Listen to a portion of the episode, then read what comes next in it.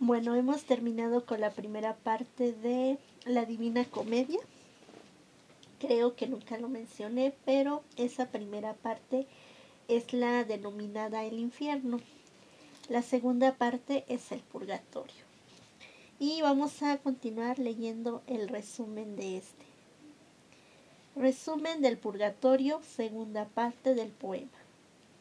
El purgatorio está dividido en nueve partes. La primera es la denominada por los comentadores antepurgatorio.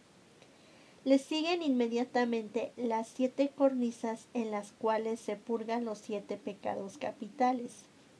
Encima de la última cornisa se halla el paraíso terrenal. Se ha podido observar que el orden del tratado moral del infierno es aristotélico y que el del purgatorio es platónico. Aquí las culpas son consideradas no en razón de sus efectos, sino de sus causas. El antepurgatorio es el lugar donde son confinadas las almas de los culpables de negligencia, hasta el momento en que les es permitido pasar a purgar sus pecados. Estas almas están bajo la tutela de Catón, en razón de que éste fue hombre excelente en virtud estoica, en oposición con la negligencia. Sus siete reinos son las siete condiciones de los espíritus que anduvieron lentos en arrepentirse, en algunos de los siete pecados capitales.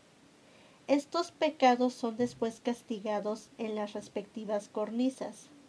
Una vez purgado el pecado, los espíritus salen libremente hacia el paraíso terrenal, que es figura del estado de inocencia, para que por fin, purificadas y ágiles, puedan salir a las estrelladas esferas.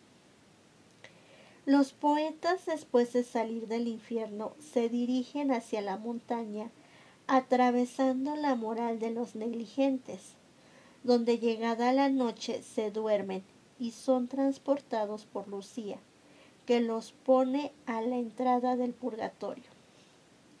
Entra Dante en este, por la puerta de la penitencia, y llega hasta la primera cornisa, después bombardeando la montaña siempre hacia la izquierda, de cornisa en cornisa y a favor de unas escaleras que resultan menos penosas a medida que se acercan a la cumbre.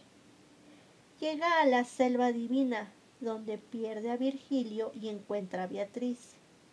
Dante se baña en las aguas purificadoras del Eunoe y se siente dispuesto a emprender el viaje al cielo. Eh, quería leer el canto 1, ya ahorita inmediatamente, pero no lo voy a hacer, ¿sale? Entonces esperamos en el siguiente el canto 1 del purgatorio.